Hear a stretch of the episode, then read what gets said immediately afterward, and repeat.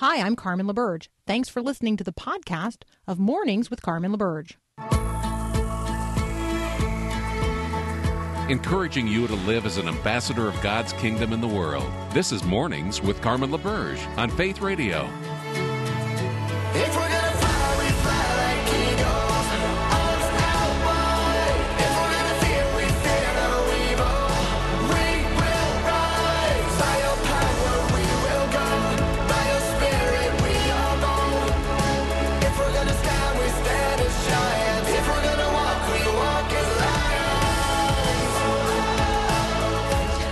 Well, good morning. Good morning again. It is hour two. If you missed hour one, you can go and get the podcast at myfaithradio.com under the Mornings with Carmen program tab. Uh, yes, if you dutifully did what I suggested you do at the end of the last hour and go to myfaithradio.com, then you know uh, that I was reading promotional material from January of 2021 because nothing, nothing that I suggested is currently on the website. Yeah, the things that are on the website, which you should totally go and check out. Um, we are reading the Bible together, and we want you to sign up to do that with us. We're going to study the book of Acts beginning on the 1st of February, so you can sign up now. We are also uh, partnering with One Child. You've already heard us talk about that on a couple of occasions here on on Mornings with Carmen, but you can click on the sponsor One Child link and see what's going on there. Um, other great things happening as well. So go visit the website, myfaithradio.com, and discover that literally it was last year. Like that's so last year, the things that I uh, shared with you at the end of last hour. I know. Some days, right? Some some days. Um Carol texted in during the break. You can text in anytime. The number is 877-933-2484. Carol says, "Loved your first hour. Looking forward to hour 2. I wish I could get my grad school kids to listen. Any suggestions?" Um, so with kids that age, yeah, here's my suggestion. So go to the website and find um, find one of the programs that you've listened to that really uh, that you thought to yourself, I wish my kids could hear this. Like, right? And send them that specific link and say, I'd like to set an appointment with you to listen to this together because there's some things in here I'd like to discuss. I'd like to hear your perspective on these things that Carmen was discussing with so and so. So, uh, right now, we have uh, a blog posted called um, It's Time to Talk About Matters of Life and Death. And it includes the audio from my conversation with Christina Twitty. And this one seems like a particularly good one to use because it's about, you know, the reality that at some point we got to have these conversations generation to generation about uh, advanced directives and medical power of attorney and what we what we want in those areas, as well as bigger, larger conversations about life and death and the ethics related to both. So there you go. That's my idea for you. Go and grab the link at myfaithradio.com. If you click on the programs tab and then you click on uh, Mornings with Carmen and you scroll, do- scroll down, excuse me, words this morning, you will see it's time to talk about matters of life and death. And that includes the audio of the conversation I had last week with Christina Twitty on those topics. Uh, hey, I do know that coming up soon uh, is the IRS deadline for filing 2021 taxes.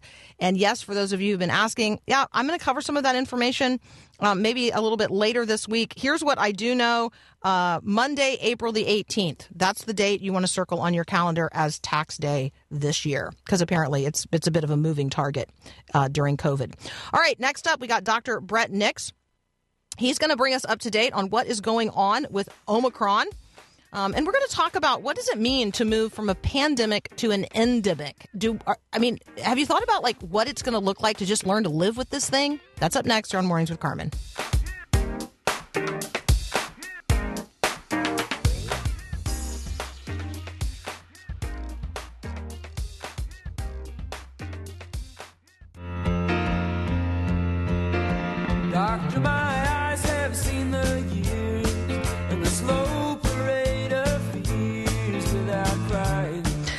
Dr. Bret Nicks is back. You can find him at the Christian Medical and Dental Association, cmda.org. You can also find him at his own website, bretnicksmd.com. Bret, welcome back. Hey, Carmen. Good morning to you. How are you this morning? Good. Good morning. Well, I'm going to go have a COVID test this morning. Ah, Uh, yeah. low grade fever, a little bit of a headache, uh, aches, feel like feel like the flu is about to set in. Um, and so I thought, you know what? I better go be prudent and after the show, go get a COVID test. So there you go. That's how I'm feeling this morning. Well, I'm sorry to hear that, but it sounds like uh, if indeed it's the case, you're right. Maybe it is the flu. I mean, we actually are seeing flu cases as well. So it's not just the Omicron at this point in time. But uh, that being said, uh, it sounds like the wise part of valor is to get it evaluated. So um, let's talk about Omicron. Um, a lot of people have it. Uh, a lot Yeah. of people are going to get it. Are we kind of at the stage where we just need to recognize we're going to have to learn to live with this thing? Yeah, it's a great question. Boy, you know, when you look at the data from the last week, uh, we've seen this surge ongoing for the last couple of weeks. As best we know right now, the data would suggest about 95% of the cases in the U.S. now are associated with Omicron. Now, it doesn't mean that everybody who's getting uh, a positive test is actually being identified as to which variant it is. So we still know that Delta and others are around. Um, and so, you know, it, it begs the question because what we know about this situation is that um, what we hope for is maybe Omicron, the Omicron variant will be the final phase of COVID 19 pandemic. Boy, wouldn't that be amazing? Uh, but I don't know that we have the answer to that at this point in time because recognize, and I think you led into this a little bit, that there's really two ways for a pandemic to end. One is what we hope, which is the infectious disease is just eradicated uh, to some degree, just dies itself off, and we see this variant die down and, and, and be non existent, uh, and we don't see a new variant that comes up. Uh, the other is be- it becomes endemic, which means it still exists, but it's not as disruptive to society. And, you know, if you look at the history of infectious diseases um, and things along these lines, we really don't eradicate much. I think the one that if we think back really over the last 50 years or so, smallpox is really the only one that we've really eradicated. Uh, and this doesn't happen with a virus. And so we think back, for those who can recall, in 2010, we had the swine flu, H1N1. Well, it came with a vengeance. It was around. It caused devastation, lots of deaths associated with it in the U.S. Uh, but it never went away. It's still there. We still see it on an annual basis, but just not to the same degree. So it was not a pandemic in the sense it is now endemic, where we see it every year with different types of influenza. And so now the question, as you stated as well, is hey, if this is going to be endemic, going to be like the common cold, a rhinovirus, or influenza, uh, how do we move forward? How do we how do we live with this, and what does that look like? Okay, what's the difference between a rhinovirus and a coronavirus? Since you used the term, and So, inquiring great. minds now want to know. So a rhinovirus is a common cold. It is a standard cold. It is not the beta coronavirus type that we think about. Uh, but interestingly enough, they are still viruses and they have similar features or whatnot. Uh, there's an interesting study. Uh, it hasn't been validated yet. That actually said, hey, if you have exposures to common colds, does that not provide you some level of immunity for issues related to beta coronaviruses like COVID 19? Uh, one would, would assume if you look at the protein processes, that is entirely possible. And why is that? Because our immune systems are amazing. They identify different things, they recognize variants. And what does it do? It's there to go ahead and protect your body uh, against when you get an illness, not preventing an illness, but when you get the illness to minimize the symptoms that you'll have. Yeah, I am counting on um, my immune system now, right? I mean, I'm whatever whatever it is that ails me. Um, I'm I'm counting on the fact that uh, I I dutifully was vaccinated, so uh, this is not something that my body totally doesn't recognize now, um, and I'm counting on the fact that you know I eat well, I get good sleep, I am exposed probably to a lot of germs all the time because I'm with kids and grandkids and on and on and on. Yeah. So right, that's that's sort of what is happening at this point in the life cycle of Omicron. We have people in the culture relying on their immune system, um, some of them with the assistance of a vaccine and others without it. That's so true. And I tell you what, we talk about this, and we've talked about this, gosh, I don't know how many times over the last several months. Um, you add in the simple thing when you do get a virus, there are things that we know that actually help with that. And if you take if you take additional zinc, you take vitamin C, those bolster your immunity. They defend against the replication or the the process by which the virus replicates in your body or increases in number. And those are simple things that when you have those symptoms, those are the things you add into the mix along with other things within clean living. Good sleep, eating well, hydrating, usual things. All right. Um, I would love to talk with you um, about keeping our brain sharp. Uh, a lot of folks concerned about issues related to I, well, I mean, I would just say, you know, fogginess. Um, and so is that fogginess a sign of anything worse? And, and how can we turn it around? And then I want you also to bring us up to date on what's going on with the Red Cross and the blood crisis across the country. We're talking with Dr. Bret Nicks. He's going to answer those questions in just a moment.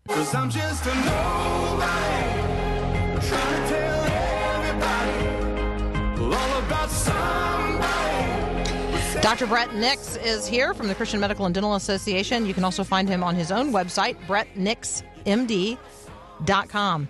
Um, Bret, let's start with uh, what's going on with the Red Cross and blood donations. I mean, I will just confess, I used to be a regular blood donor and haven't donated in, a, in well, certainly since the pandemic began. Yeah, boy, I tell you, we're definitely facing a crisis, as you can imagine. Um, you add the pandemic, you add in the winter months, uh, and then again with Omicron, a lot of people staying home. When you find those issues, along with the fact that, oh, by the way, because of COVID, we actually use a higher amount of blood products for those that have severe COVID. We just have a substantial deficit across the country right now. I think the Red Cross is at its lowest level that they've had in several decades. Um, and so, if you are capable of getting into uh, your local center or reaching out to the Red Cross wherever they may be. They maybe they have a mobile unit or something set up near your home. Uh, certainly would advocate for that. Again, if people say, "Well, what happens if I've had COVID?" That's fine. They will test and they will see what is going on with your your your blood work. And uh, that's one of the other things as well. Is many many of the times they will actually t- give you a, a, a feedback after the fact to say, "Hey, oh by the way, you never thought you had COVID, but you have antibodies," or "Oh by the way, yes, you were COVID negative or you're COVID positive." It's one of the processes. So they have to go through and analyze all of your blood, as you can imagine. Uh, but the nice thing at this point in time is just because you've had COVID doesn't mean that you cannot give blood. And I think a lot of people at this point in time have thought that, just like for those who had traveled historically and said, oh, shoot, I just had malaria over the last duration of time. I know I can't give blood for a while. That is not true with COVID. Hey, these numbers seem crazy. I mean, the Red Cross is saying that there are times that as much as a quarter of hospital blood needs are not being met. Uh, the American Red Cross said it had less than a one day supply of critical blood types a week ago. Um, doctors are having to make, quote, difficult decisions about which patients receive blood transfusion over others. My goodness, this is, this is serious business.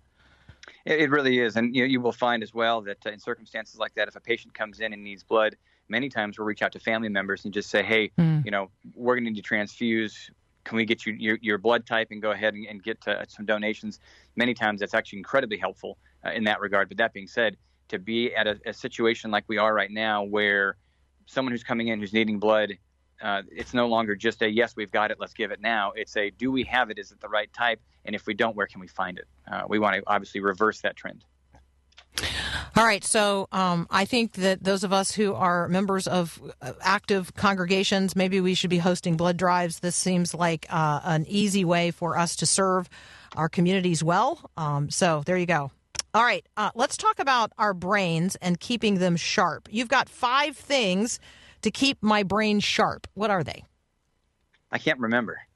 That was a joke. so I had to throw that in. Yeah, it was a typical Tuesday joke. This is why I write things down. Yeah. It's totally why I write things down because I can't remember. Yeah, you know what? There's so much to be said, and I'm sure many people have read uh, different ways to go ahead and keep your brain sharp as we get older. And I know that a lot of people that I talk to are always concerned. They're saying, the more people that I talk to, the more I find out that people around me have dementia. Is there something going on in the U.S. that seems to be increasing the prevalence of dementia?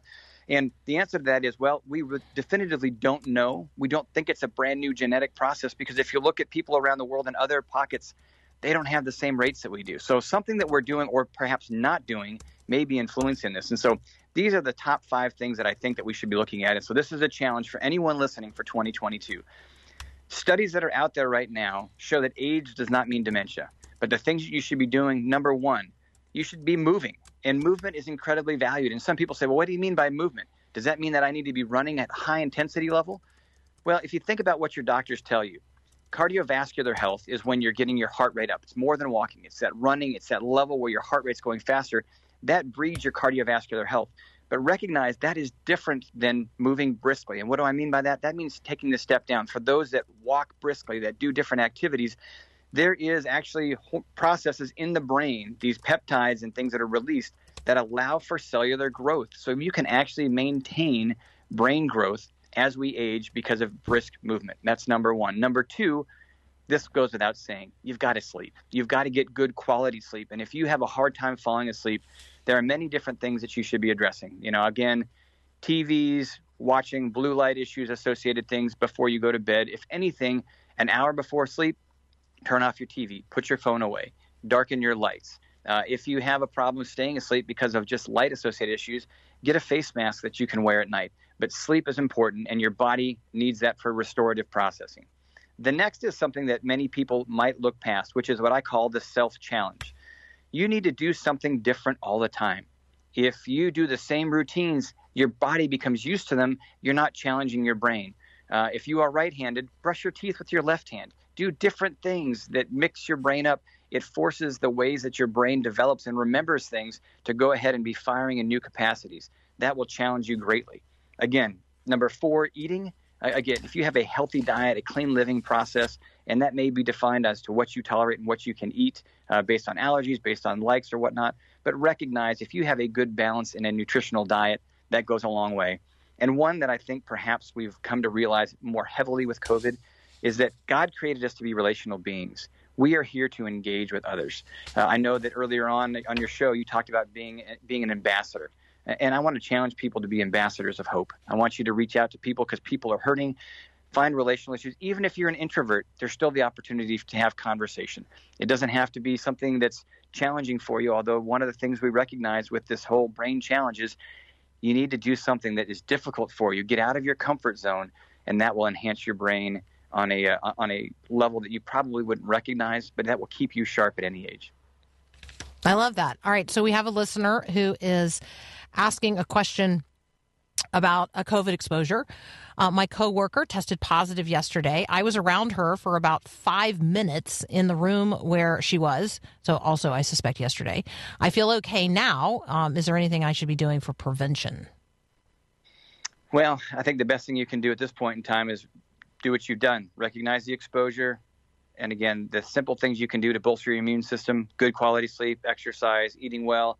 If you add in some zinc right now, it's, it is a good antiviral process. And vitamin C just adds to your immune system. Yeah, the usual things we know specifically related to COVID is some sunlight exposure and vitamin D are always good things. And so if you have the opportunity to step out into some sunshine, again, these are the simple things that you can be doing. Aside from that, no, your immune system should be able to step in if there's any concerns, and uh, you'll know within the next several days.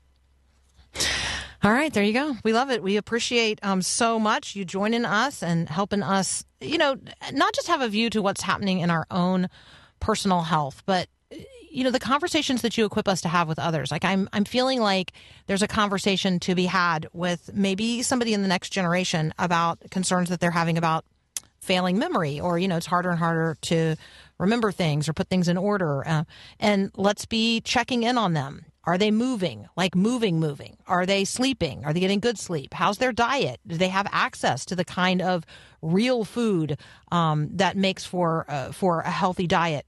What's their relational engagement like? Like, is today the day to reach out to them specifically and not just to check in and check up, but maybe ask them to go with you for a walk, um, those kinds of things. And then, uh, you know, maybe provide them the means of a self challenge. Maybe invite them to do some kind of game with you. Right? So, some kind of brain challenge game or learn a new skill together. Hey, let's both watch this masterclass series or let's both listen to this podcast and then let's talk about it. Some kind of um, self challenge.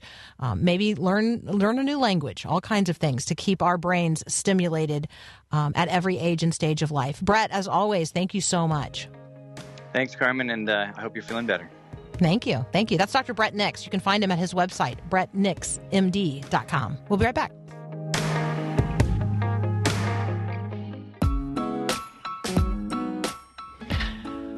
All right. Do you have a coffin door in your house? If so, I pretty much want to hear about that. Uh, apparently, a coffin door is an extra wide door that does not require you making any sort of turn to get a coffin in or out of a private residence. I also want to know if you have something called a coffin corner um, as you ascend the stairs in your house. Apparently, um, turnaround staircases in Victorian homes were often built with a very large landing because obviously you had to turn around that corner with a coffin. All right, I'm learning all kinds of things today. Um, maybe uh, that is a good segue into, or good transition into a conversation about our finitude, uh, about the fact that we are, in fact, only human. I mean, yes, we live forever because we're redeemed in Christ, but we don't live forever as this, as this human person in this particular human body during this particular epoch of history. We're going to talk with Kelly Kapic next. He's the author of You're Only Human. We're going to talk about our finitude and why that's such a huge blessing. We'll be right back. This is how God showed his love among us. He sent his one and only Son into the world that we might live through him. 1 John 4 and verse 9. This is Max Lucado. A divine spark indwells you. When you say yes to God, he blows on that holy ember and it begins to flame. It grows day by day within you. Are you perfect? No. But you are being made perfect. And He has a wild and inexplicable love for you. You are God's idea, God's child. You were loved in heaven before you were known on earth. You aren't an accident. You are being made into God's image. You are a diamond, a rose, and a jewel purchased by the blood of Jesus Christ. In the eyes of God, you are worth dying for. Would you let this truth find its way into your heart? This is Max Lucado.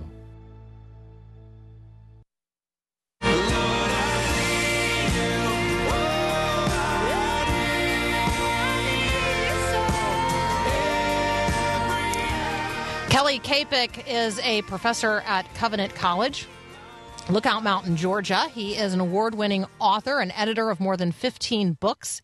He is joining us today to talk about the reality that we are only human. Um, the book by that same title, You're Only Human How Your Limits Reflect God's Design and Why That's Good News. Kelly, welcome back to Mornings with Carmen. Oh, it's good to be with you. Thanks so much for I- having me. I am um, I am feeling my finitude today. Yeah. yeah. so talk about uh, that. Like right, that's Yeah, just the was just reality. We we come up on this topic that we're only human. Like everybody arrives at this recognition. Yeah, it's funny because it's a fancy word, you know, finitude. It's a philosophical word, and people often think death, but actually, at its base, it just means it does just mean limits. Like we're limited in time, space, knowledge, power. And I'm part of what's driving this book is I really think as Christians we've confused our limits with sin or hmm. finitude with sin. And so we feel guilty all the time for some things we shouldn't feel guilty about. There's always more we we could be part of whether it's at church or putting more hours in at work or spending more time with the children. There's no end. And until until you work through this, we just live with this high level of guilt and shame. And so I'm really interested in trying to help us untangle some of that. And, I, and the last thing I'll just say, I think the way the world and even Christians handle this feeling is through time management. We just try and get more efficient. and I'm I'm arguing I think we have a theological problem more than a time management problem. It's m- some misunderstandings about who God is, how he made us, how we're to relate to his earth, that kind of stuff.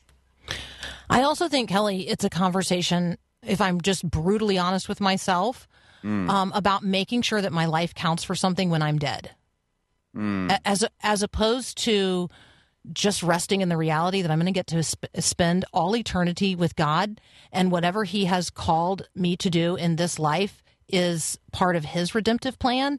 Um, and I don't see all of that from my limited vantage point. Um, And so I, I think that that's part of it. It's it's also got to be part of the larger conversation the culture's having about like transhumanism. Like, surely we Yes. know enough to get beyond our limits.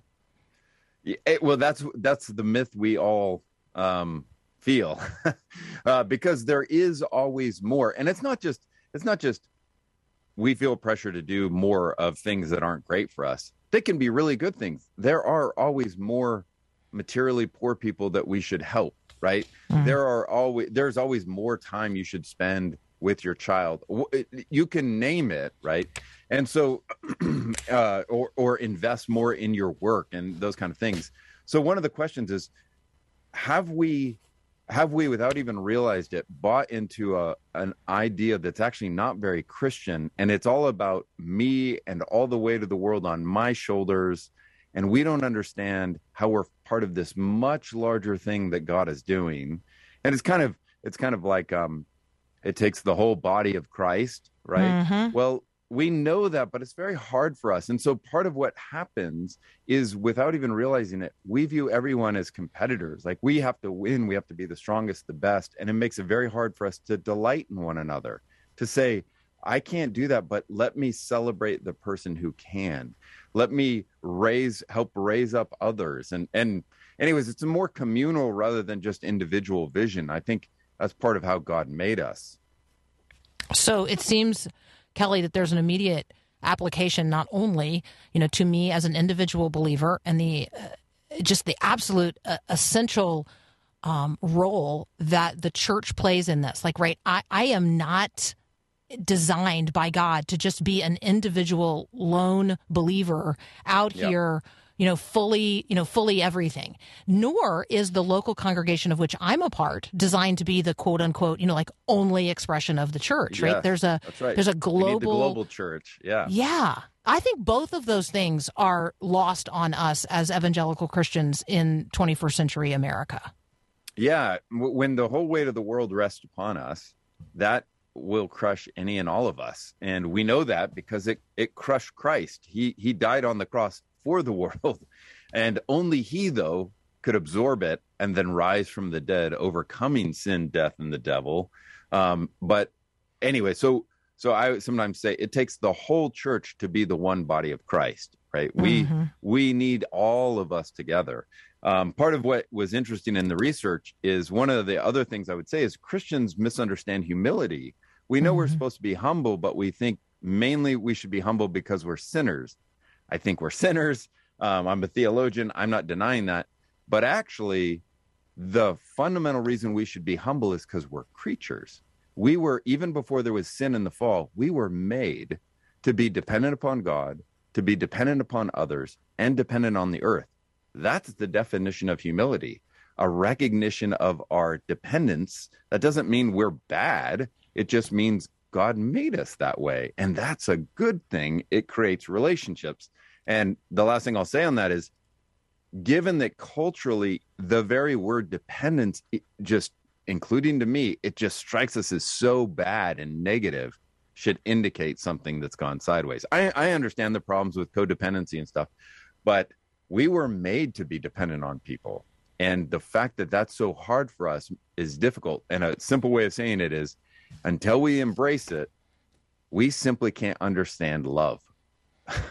you you have to enter into those relationships for love to happen.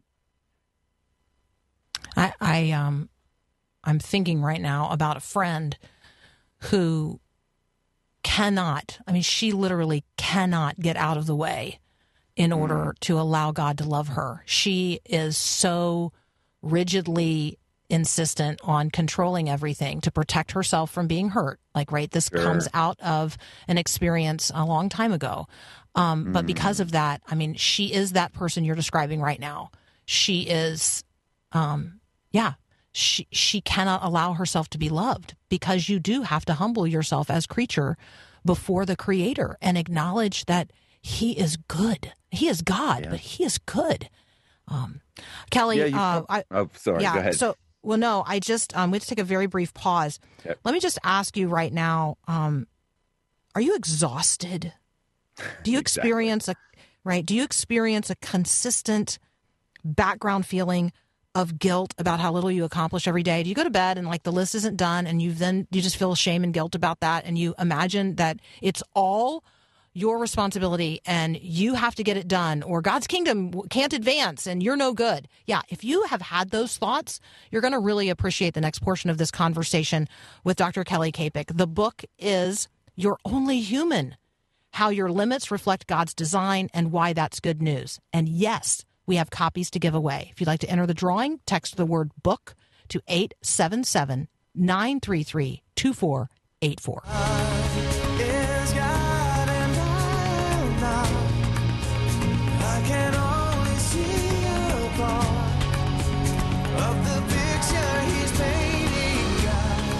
Talking with Dr. Kelly Kapic about his brand new book, You're Only Human How Your Limits Reflect God's Design and Why That's Good News. We're giving away copies. If you want to enter the drawing, just text the word book to 877 933 2484.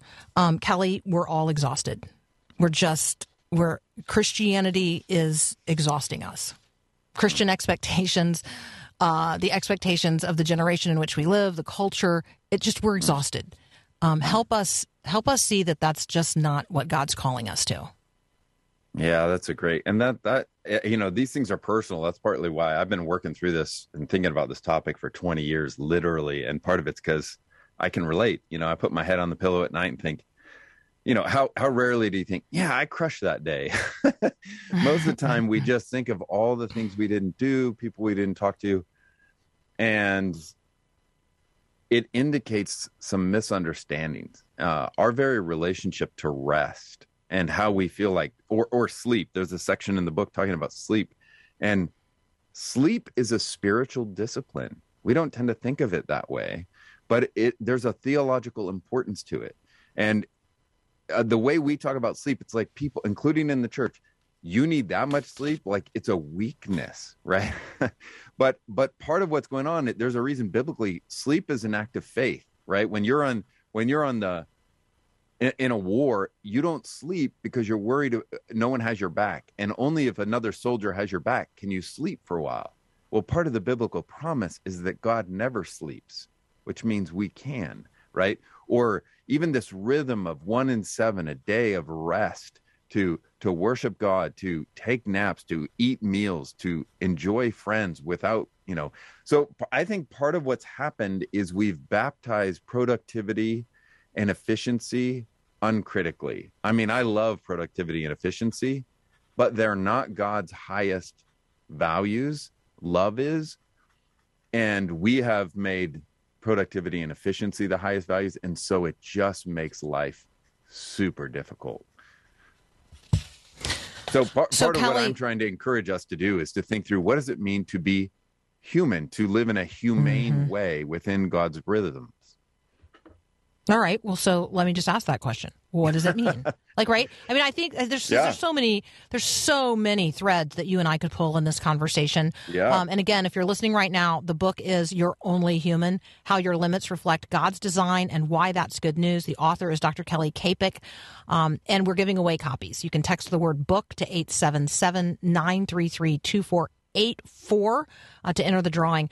Um, yeah. So let's Yeah. just do that. Like, I I want to be more human. Yeah. So it's interesting. I mean, there's a lot of practical examples throughout, and, and the very last chapter is pretty much devoted to some of these practices. But just take a couple.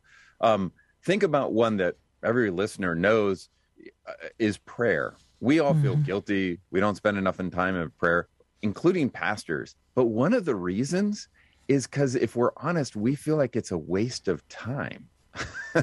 you know, it is not a very efficient use of time. It doesn't feel like it's doing anything but learning to be with God, learning the value of silence, creating that kind of space and not feeling guilty. Because the truth is, saying yes to time and prayer means saying no to something else.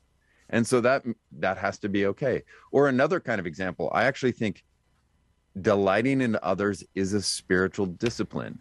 We really struggle because we feel like we're supposed to be strong and the best at all these kind of things and the reality is all of us are dependent upon others. I i really love the phrase you probably heard it flies around a lot where we comfort people and say you are not enough or i'm sorry that you are enough. But as a theologian it's not as poetic but i would say the comfort is you're not enough and that's what makes you enough. You were never made to be everything. Uh, your your dependence upon god and others in the earth recognizing that cultivating that so you and i are uh, part of what i'm saying is learning to look for other people's gifts and strengths to acknowledge those out loud and to encourage and help them build that up that is a way of cultivating our own awareness of our limits and dependence on others. So prayer encouragement of others i talk about gratitude. Gratitude is a practice Uh, we all know we have a lot to be grateful for, but it's actually hard to be part of our life. It's interesting. There's a movement called positive psychology, and there's some concerns with it, but it's interesting. And Robert Emmons at UC Davis, who happens to be a Christian psychologist, he studied gratitude. And you can take, you can have people do a gratitude journal where every day for 30 days they write down five to 10 things that they're grateful for. It can be the crunch of the apple, right? Uh, a beautiful sunny day, whatever it is. After a month, there are physiological changes in people, right? Blood pressure tends to go down, people sleep a bit more. It's it's crazy. Now as a theologian, some of that makes me nervous, but the other side of it is God made us to recognize our dependence on others and and on him and goodness so cultivating gratitude anyways the list could go on but there are very practical things we can do that help us realize we matter but we're not everything and we are self-absorbed without realizing it and it hurts us So I'm thinking, Kelly, that in addition to you know writing down my five things every day, if I hmm. am then acknowledging that those five things come from God, hmm. whatever they are, they come from God. I mean, everything comes from Him. Everything's going to Him. So, um, you know, if I put it in like a Psalm 103 context, right? I mean, if I put it hmm. in, if I put it in that frame in that context, then I think that I um, I escape the temptation of it becoming just positive psychology of the 21st century, and I get to um, the root of what you're talking about, which is to express genuine gratitude to a real God for every good and perfect gift which comes from you know the Father of lights above. I mean, I think Yeah. that's what's going on there. Yeah. And even just how we think about so right now culturally every it's all about identity. And the way in 21st century America, the fundamental way we understand who I am is by looking inside. We tell people to look inside, not even realizing how very modern that is compared to the history of the world and much of the globe to this day. The way you understand who you are is by looking at family, tribe, vocation, all of these kind of things. But we say it's all by looking inside, and there's strengths and weaknesses on each. But even who you are, starting to discover you don't have to make yourself everything. God is doing something, it's bigger than you. Um, but the existentialism that says basically, you're a blank slate, you, I mean, it sounds really wonderful. Like you get to make who you are. And there's some truth to that. Our agency, our our decisions and actions really matter, but it's also a crushing weight, right? Uh, those of us who have dealt with chronic pain or other things, all of a sudden that myth falls apart, and you realize, oh, I never was in control. It's just now I see it clearly. But until Yeah, you our- face hard things, we live in that myth. I love the questions that you raise um, in each chapter. Have I done enough? Does God love me? Are the limits of my body bad? Why does physical touch matter? Is identity purely self generated? And then um, part two of the book is the part on healthy dependence. Um, have we misunderstood humility? Ha- do I have enough time? So that's my uh, that I have a star by that chapter right now. what does God just instantly? Uh, why doesn't God just instantly change me? This process conversation is a huge one for us as well. Do I need to be part of the church? Which gets back to you know I'm I'm not I'm God never intended that the church just be one one person um, out here as a lone ranger Christian. And how do we faithfully live within our finitude? There, we see rhythm, vulnerability, gratitude, and rest. Kelly Kapic is the author. Um, the book is You're Only Human How Your Limits Reflect God's Design and Why That's Good News. We're giving away copies today. You can text the word book to 877 933 2484. Kelly, I have an assignment for the next book. Uh oh. Can it be can it be called I'm a theologian and so are you? Oh, we've got one actually. It's called The Little Book for New Theologians, and that's what it's about. Excellent. The little book for new theologians. I'm going to check it out. See, perfect. Yeah. Thank you. There you go. You. All right. That's Kelly Kapic. He is a professor at Covenant in Lookout Mountain, Georgia. Uh, we'll be right back.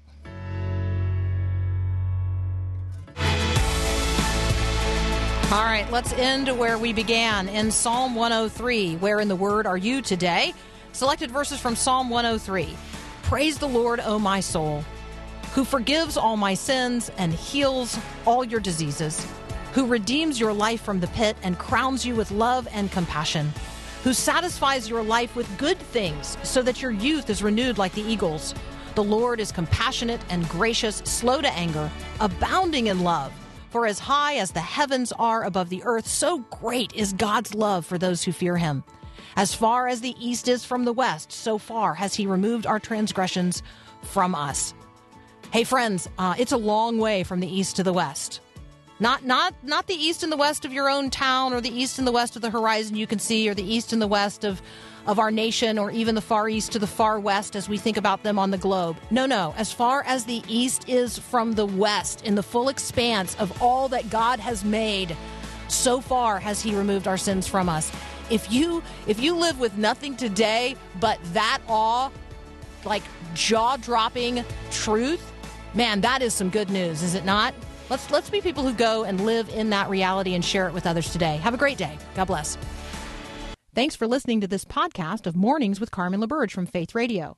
If you haven't, you can subscribe to automatically receive the podcast through iTunes or the Google Play Music app. That way, you never miss an episode. It's also available anytime at myfaithradio.com.